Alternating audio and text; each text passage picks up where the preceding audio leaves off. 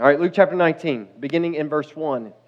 He entered Jericho and was uh, passing through. And behold, there was a man named Zacchaeus. He was a chief tax collector and was rich. And he was seeking to see who Jesus was. But on account of the crowd, he could not see him because he was small in stature. So he ran on ahead and climbed up into a sycamore tree to see him, for he was about to pass that way.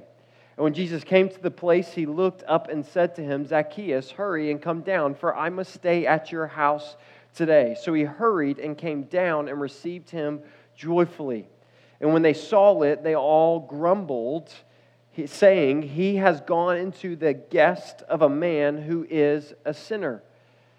And Zacchaeus stood and said to the Lord, Behold, uh, Lord, the half of my goods I give to the poor, and if I have defrauded anyone of anything, I restore it fourfold. And Jesus said to him, Today salvation has come to this house, since he also is the son of Abraham, for the Son of Man came to seek and save the lost. We begin to notice throughout this series, in all of our stories, we kind of see three characters. We see Jesus, we see someone who is called a sinner, and then we see Pharisees or religious leaders. Now, in this passage, Luke chapter 19, it doesn't say Pharisees, but it gives a reference to the Pharisees. And so I want to take us quickly just on a journey of passages we've already covered so we can see this theme specifically dealing with the Pharisees. And we're beginning to see a theme where the Pharisees are constantly the uh, antagonistic party within the stories. And so, if you would, Luke chapter 5, beginning in verse 30 and 32, let me read it to you. And the Pharisees and their scribes grumbled at his disciples. Notice the same language that we just saw in Luke 19. They grumbled, saying, Why do you eat and drink with tax collectors and sinners? And Jesus answered them, Those who are well have no need of a physician, but those who are sick. I have not come to call the righteous, but sinners to repentance. A couple chapters later, in chapter 7, verse 37, it says this And behold, a woman of the city who is a sinner when she learned that he was reclining at the table in the Pharisee's house, brought an alabaster, alabaster flask of ointment, and standing behind him at his feet, weeping, she began to wet his feet with her tears and wiped them with her hair of her head and kissed his feet and anointed them with ointment. Now, when the Pharisee who had invited him saw this, he said to himself, If this man were a prophet, he would have known who and what sort of woman this is who is touching him for she is a sinner. See this continuous theme where the disciples are calling and condemning people in their sin. Luke chapter 15, verses 1 and 2. Now the tax collectors and sinners were all drawing near to Jesus. And the Pharisees and the scribes grumbled, saying, This man receives sinners and eats with them. And then we come to our passage again, Luke 19, verse 7. And when they saw it, they all grumbled he has gone in to be a guest of a man who is a sinner. Do we see this theme that the Pharisees have for disdain for sinners? This past week in community group on Friday night, our community group um, does sermon based discussion, meaning that we discuss the previous week's sermon. So, this past Friday night, we're discussing the sermons within this series, and someone points out and makes a very wise observation that we keep kind of giving the Pharisees a hard time, but actually their theology is accurate in all of these stories.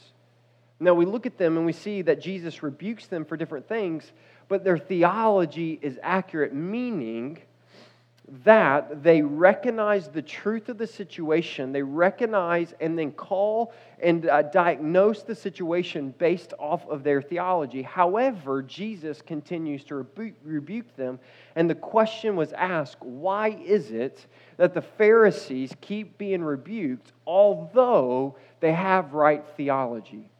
And this brings us to truth number one, because I want to answer that question as we come to this text, because it's applicable to this series, and I'm not going to spend tons of time on it, but I do want to answer the question. Truth number one, we see the problem of the Pharisees. What is the problem of the Pharisees? And I've just simply said it this way the problem of the Pharisees is that they sacrificed people on the altar of theological accuracy. What do I mean by that? Here's what I mean is theological accuracy is a good thing. It's this goal for us that we want to here at New Hope to be theologically accurate. Theology is important, doctrine is important. However, Jesus tells us in Matthew chapter 22, when asked a question about right theology and right doctrine, it goes like this Matthew chapter 22, verse 34. The Pharisees heard that Jesus had silenced the Sadducees, so they gathered together. And one of them, a lawyer, asked him a question to test Jesus. He says this Teacher, which is the great commandment in the law? What's the question? It's a question of theology. He's looking to see if Jesus' theology is accurate. And Jesus says to him, You shall love the Lord your God with all your heart, and with all your soul, and with all your mind. This is the great and first commandment. And the second is like it You shall love your neighbor as yourself. On these two commandments depends all of the law and the prophet. I want you to notice closely Jesus' answer.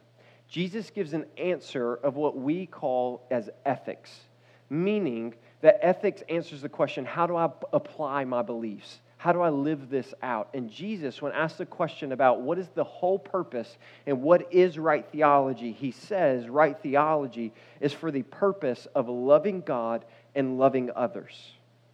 Why am I bringing this out? Because theology, listen to me, theological accuracy for us, we want to be theologically accurate, and theology is important. Now, let me pause. Why is theology and why is it important for us to be accurate? when we think about studying God's Word, God's Word is God's revelation of Himself to us.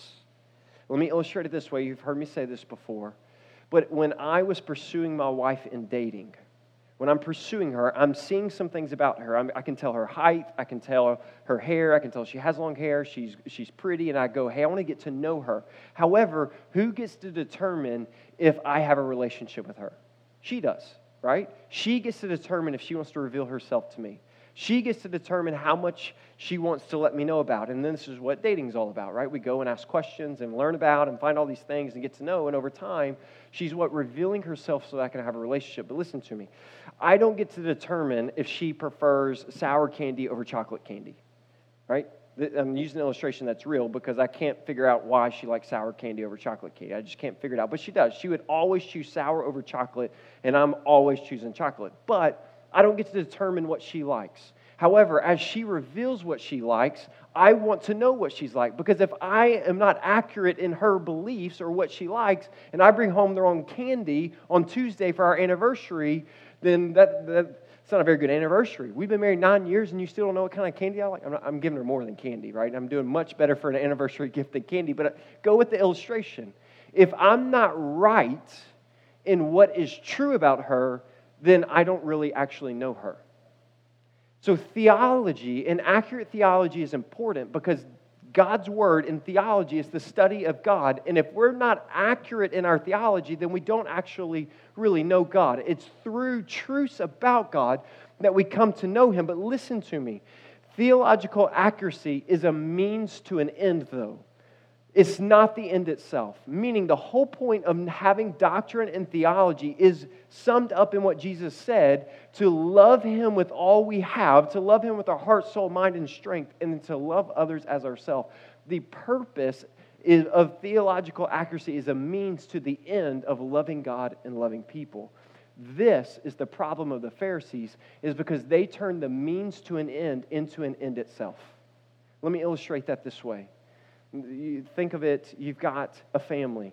You've got two parents, and um, just let's just go with one of the parents, just for sake of illustration. One of the parents gets a job for the purpose of providing for the family, right? We have bills to pay, right? It, it costs money to eat, and so one of the parents gets a job to provide for the family. And the purpose of the job, hopefully it's a job they enjoy, but practically speaking, one of the purpose of the job is for the welfare of the family to provide for their needs and their wants. But this is a common story. We've heard a story similar to this. Somewhere along the way, though, the parent focused too much on the job. They worked too much, and they turned the job, which was supposed to be a means to an end for providing for the family, they turned the job into the end itself. They go to work for the sake of work only, and they end up working long hours, and then you have a conversation of, hey, you're always at work. I never see you. I would love for you to be around the kids more. And then it usually goes, well, I'm trying to provide for you. And then I, I encounter this actually a lot in counseling. And so, one of my jobs when I'm talking to couples in this situation, I try to point out to the person who unintentionally has turned work into an end itself to go, you went to work to provide for your family, and I need you to know you think the more you work, you're providing for them, and you are, but I need you to notice there comes to a point where you can go too far and it can actually hurt your family because you're not around your family. What's the point? Is that the means to an end turns into an end itself.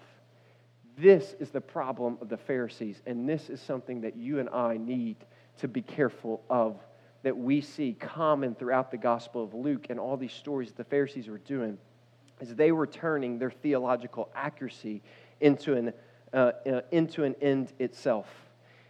When their theological accuracy, when theology is calling us to love people, but the Pharisees often uh, were indignant towards people and condemned people, I want you to see that the very theology that was causing them to love people, they actually chose not to love people for the sake of theology. And when they did that, they actually condemned themselves in their own theology. I know that was kind of confusing, but I want you to pay attention. If my theology is causing me to love someone, because all theology is for the purpose, Jesus says, of loving God and loving others. But for whatever reason, the Pharisees, for the sake of theological accuracy, chose to sacrifice people, meaning to not make them important, for the sake of having right theology. But what's the point of having right theology if you don't love people? You actually condemn yourself in your own theology, because the whole point of theology is to love people. See the problem of the Pharisees?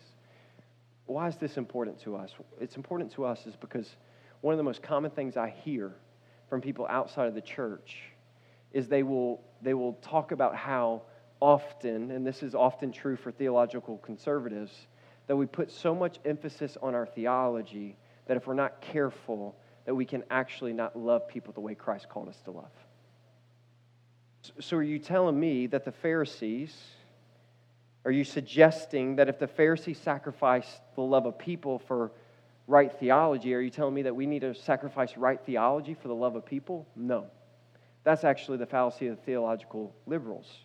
See, we got these two ditches that we got to be careful. Theology and love is not an either or dilemma, it's a both and dilemma. That actually, right theology always leads us to a Christ like love. Jesus makes this argument in Luke chapter 11, verse 42, when he says this Woe to you, Pharisees, for you tithe mint and rue and every herb, but you neglect the justice of people and the love of God. These you ought to have done, which was to tithe the mint, the rue, and the herb, but without neglecting the others of justice and love. See what Jesus is saying?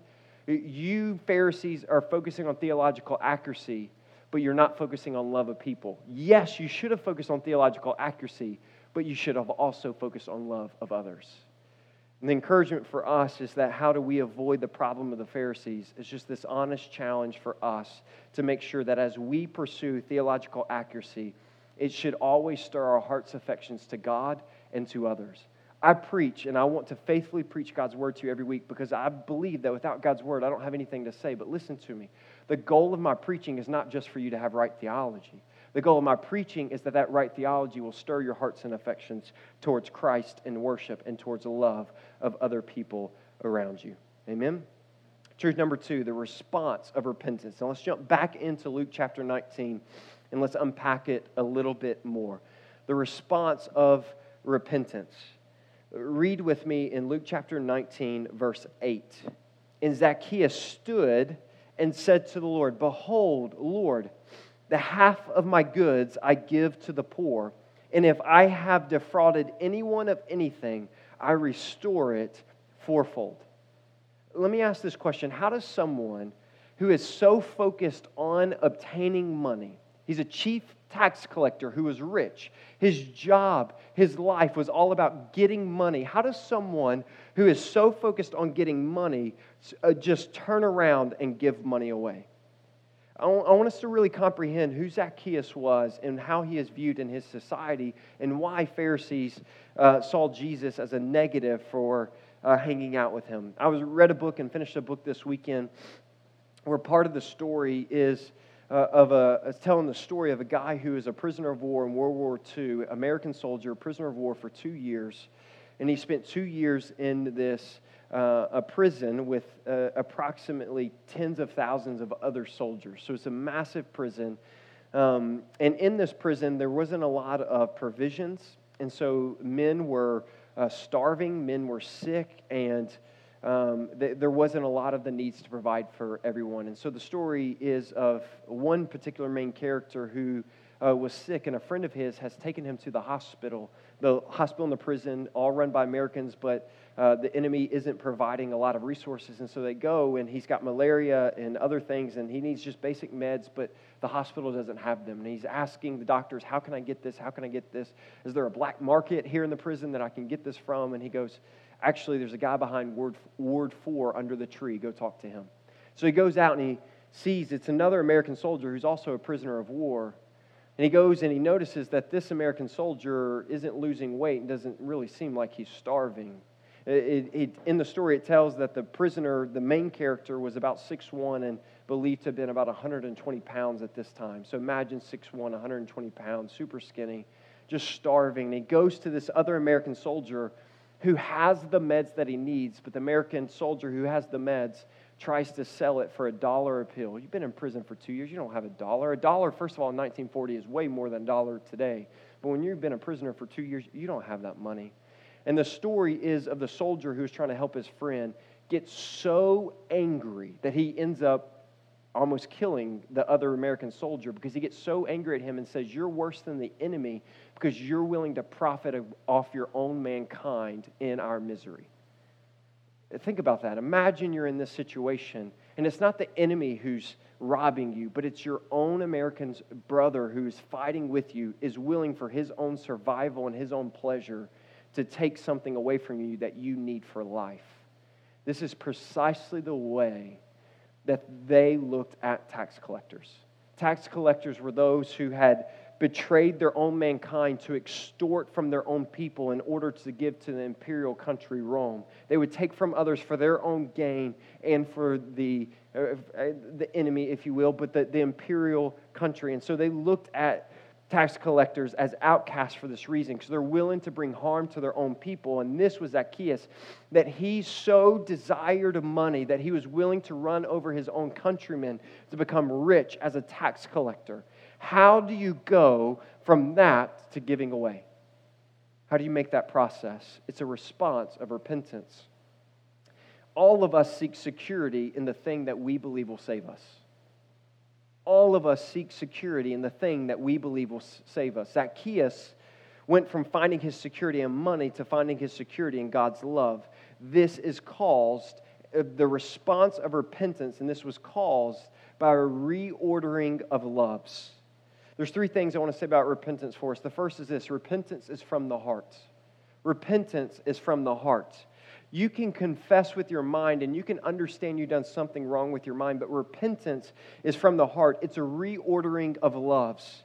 We see that Zacchaeus went from focusing his security and his seeking his salvation in money, and then all of a sudden, when he has found Jesus, his loves now are changed. He goes from an instance from loving one thing to loving something else, and therefore he's able to give it away how can I illustrate that repentance is from the heart? It's the different, it's like this. It's the difference between someone telling you that honey is sweet and you actually tasting it and experiencing it yourself.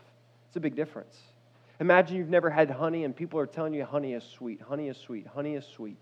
You're like, I, I think I can imagine what that's like. I can comprehend it. I believe it to be true.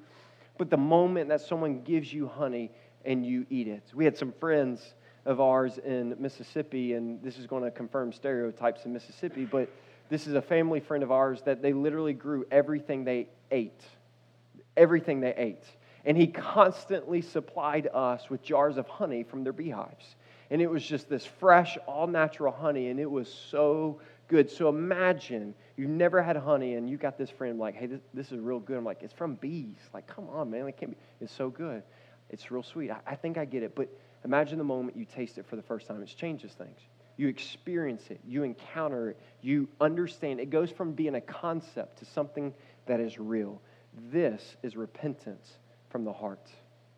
We talk about repentance as turning from one thing to the next, and it is. It's turning away from sin and it's turning to Christ. Understanding that He is our Savior, but this comes from a reordering of loves. Before meeting Jesus, money was Zacchaeus' security and greed was his sin. But after meeting Jesus, God was his security and generosity was his gift. We said earlier in Matthew chapter 22, the great commandment, first and second great commandment, is to love God and to love others. Notice Zacchaeus, before encountering Christ, seeking salvation and the extortion of others, when he encountered Christ, all of a sudden, this wasn't just a intellectual mind shift. This was his heart all of a sudden went from being willing to extort from others for his personal gain to going, I've already found what my heart is longing for. This money is of no value. I will actually give it all back away. Repentance is a change of heart, it is from the heart, it's a reordering of loves. I have conversations, um, unfortunately, too much, but this is just understanding this is, this is all of us. I, I'm in this boat as well. But I have conversations a lot as a pastor where I have to, or I have to confront sin in other people's lives. And then in that, those conversations, it, it often comes where I challenge to repent. I challenge you to turn from Christ, to be willing to do whatever it takes. And I'll, sometimes I will get conversations from people who, who will say something, well, I, I, can repent and, and I'll confess when this, this, or this happens notice the conditions. And I, I'm, I want to make a point here that if there is conditions to repentance, then there's still something that's more important than turning to Christ. I want to say this lovingly, and this is precisely Zacchaeus. The most important thing in his life said, This is of no value, and there is no conditions for my repenting of my heart to Christ. Why? Because when we have conditions, it's telling that our heart still is seeking security in something besides Jesus but in repentance it's a change of heart where we say that I no longer seek salvation in the creation, but I turn to the Creator for my salvation. He is my everything. It's a reordering of loves, firstly. Second, repentance is costly. Notice with Zacchaeus, he started his repentance with, I'll give half away to the poor. And then, if I have extorted from anybody, I will give them four times back what I took. And I'm I'm honestly, I'm, I'm confused with the math. It doesn't really make sense. Why? Because he has everything he has from extorting from others. So, how is he going to give back four times what he has? I don't really know. I don't know how it works, but I want us to see the extravagance and the costliness of his repentance. To him, it was expensive. Now, listen to me. He did not give away his money as a means to earning salvation, he gave away his money as a response for receiving salvation once he had encountered Christ, his loves had changed. He no longer loved and sought after security and salvation and money, and therefore it was of no value in comparison to Jesus Christ. And he said, I am willing to give it away. Repentance is costly, but it's worth it. Likewise, for us, when we repent, it will cost us many things. It will cost us many worldly things. It might cost us money. It might cost us a reputation, a job, a family. And for many in this world, repenting and turning to Christ will cost people their lives. But it's worth it. And I want us to see that repentance coming from the heart is a change of character, it's a change of who we are. It cannot be faked. Confession can be faked, repentance cannot. Thirdly, repentance ultimately is turning from a false Savior to a true Savior. I want us to notice Zacchaeus here. He already has everything by world centers. He is a rich man. But he, he, in repentance, he turned from a false Savior to a true Savior. All of us are seeking salvation in something. The question is is it a true Savior? And there is only one true Savior. First, we see the problem of the Pharisees. Second, we see a response and repentance. And third, we see the seeking of the Savior. The seeking of the Savior. And we're going to I'm going to wrap it up, but let me read the end of our passage in Luke chapter 19, verse 9 and 10. Jesus says this Today salvation has come to this house, since he also is a son of Abraham. For the Son of Man came to seek and to save the lost. Visualize with me. Imagine you're Zacchaeus you wake up and you're in this mansion. I don't really know how big his house was, but he's rich, right? He's got money, he's got all these things. He's a chief tax collector, and so he's got other people working for him. Uh, some would simply say, to oversimplify, that by world standards, he, he was pretty set. He had it made. But he knew deep in his heart that, that this thing wasn't a true Savior, that the things of this world can never save. But he keeps hearing about this Jesus guy. He hears about how Jesus is healing and loving people and encouraging people, and he, he hears that, uh, that Jesus is in his town, and he's got to, I've got to go see him. But the crowd's there, and he can't see Jesus, and so he is willing to, even at the risk of his reputation, he decides to climb a tree. So he's kind of like, uh, it's, it's pretty clear that he's kind of in a, sight of people just because he wants to put his eyes on Jesus. Because he, what, are, what if, what if Jesus really is the Savior of the world. He, he's got to see for himself. Uh, Luke does a good job in Luke chapter 19, verse 3. And he was seeking to see who Jesus was. I emphasize that because the, there where he says, and he was seeking to see who Jesus was, is the same language that Jesus uses in verse 10 when he says, For the Son of Man came to seek and to save the lost. I want us to see that Zacchaeus was a seeker looking for salvation, but Jesus was a Savior who was seeking Zacchaeus. Luke plays on this idea to communicate the reality of a Savior who is seeking after us. I want us to be encouraged this evening that whether we are conscious of it or not, our hearts are seeking salvation. Our hearts are seeking security in something. We are looking. We will give our lives to find whether it be security in something or significance in something, whether it be a person, whether it be a job, whether it be an identity, whether it be an education, whether it be where we live or whatever it may be. We are seeking all the things of this world consciously or unconsciously because our heart is longing for a Savior. But here's the encouragement of this story and truth number three of this idea of a seeking Savior is that while you are seeking it, you have a Savior who is seeking you. John chapter 1 In the beginning was the Word, the Word representing Jesus, and the Word was with God, and the Word was God. Jesus was God. Verse 14 And the Word, Jesus, became flesh and dwelt among us. Here's the beauty of the gospel, and here's the beauty of the love of Jesus is that while you and I are lost and out seeking, Jesus is out seeking us. That I'm so grateful that to kind of put myself in uh, the story that being Zacchaeus looking for salvation, I'm so grateful that Jesus found me. When he makes this statement, today salvation has come to this house, I want us to see two things about salvation. First, salvation is a result. Salvation is something that is done in us. Salvation is something that Christ does when He, according to Ephesians 2, takes us from death and under the judgment and wrath of a holy God, and He takes us to life.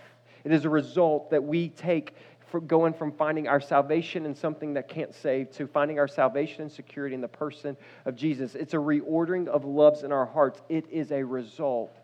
But maybe more importantly, salvation is a person when he makes this statement today, salvation has come to this house, the person of Jesus has come to his house. He sees Zacchaeus and he says, Hey man, come down from this sycamore tree. How many of you grew up in church?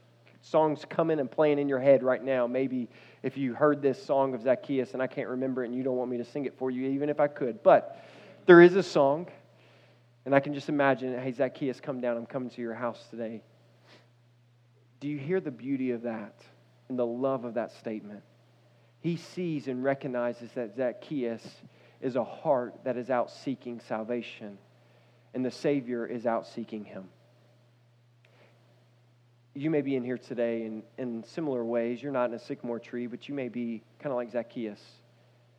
You may have heard that Jesus, about this Jesus guy, and you may be exploring. You may be going, I've, I've tried all these other things, and nothing my heart is still empty. My heart is still longing. I still feel as though something is missing. And understand that Jesus is not just something that just fulfills us. Jesus is much greater than that. But however, Jesus did create us for himself. Therefore, we will never be fulfilled if we're not in him. So maybe you're out seeking and you just, this is the closest church nearby or whatever it may be, but would you be encouraged today that while you are out seeking, Christ is out seeking you, and you are not here by happenstance. We see the seeking of a Savior who is out looking for someone who is lost. I'm so grateful that one time when I was lost and did not know Christ, Christ came in and said, Hey, I'm seeking after you. Let me ask you this question Are you still seeking salvation? Have you been found by Jesus? Are you seeking the saviors of this world, or can you honestly say, The Savior has found me? It's one thing for us to find him, it's another thing for him to find us. And the story here is a beautiful picture of Jesus out seeking and saving the lost. We see a beautiful picture of a seeking Savior, but we also see the beautiful story of a salvation of another seeker. Listen to this question in conclusion Are you a seeker who has found salvation in the Savior who seeks? It's a little tongue tied, but let me say it again. Listen to me. Are you a seeker, like Zacchaeus, who has found salvation in a Savior who is seeking after you? This is the beautiful story of the gospel. All, all our preaching, all our theology is bringing us ultimately to, to come and surrender to Jesus because it is only in Jesus that we find our salvation. Does your heart agree with your mind in repentance? It's one thing for us to go, yeah, I believe that Jesus is Lord. I believe the truth of that. I believe it in my mind. It's another thing to experience the love of Jesus personally. It's another thing to taste honey, to use that illustration. It's another thing for your heart to be changed, to encounter Jesus. It's another thing for you to be like Zacchaeus and hear all the stories about Jesus. But it's another thing when Jesus comes walking in your front door to have a meal with you. It's a beautiful picture of how Jesus is seeking after us. Are you a seeker who has found salvation in the Savior who seeks? Let's pray. Jesus, we thank you for today. And we thank you that when we gather together in worship, we can hear the gospel and we can hear your word preached so that our hearts affections may be stirred unto you. And that we gather and we worship tonight to glorify you, Jesus. To say with our mouth, to say with our mind, and to say with our heart, our will, and our emotions that you are Lord. That you're our Savior. You're what we are longing for. And just like with Zacchaeus, when we find you, the things of this world lose their value. Father, I pray for the hearts in this room tonight, just in, with great love, but with great care. That if there are any lost hearts, to use the language from this passage, if they're lost, meaning that they're not found in you, tonight would they find you? Better yet, would you find them? Would they see that as they are seeking salvation, not knowing necessarily if it's in the person of Jesus, that you are the Savior? You are a person. You are salvation, and you seek after us. What an incredible story that we are unworthy of love, but yet you sought us so, so that you could lavish your love upon us, so that you could pour out your grace upon our sin, which has separated us from you.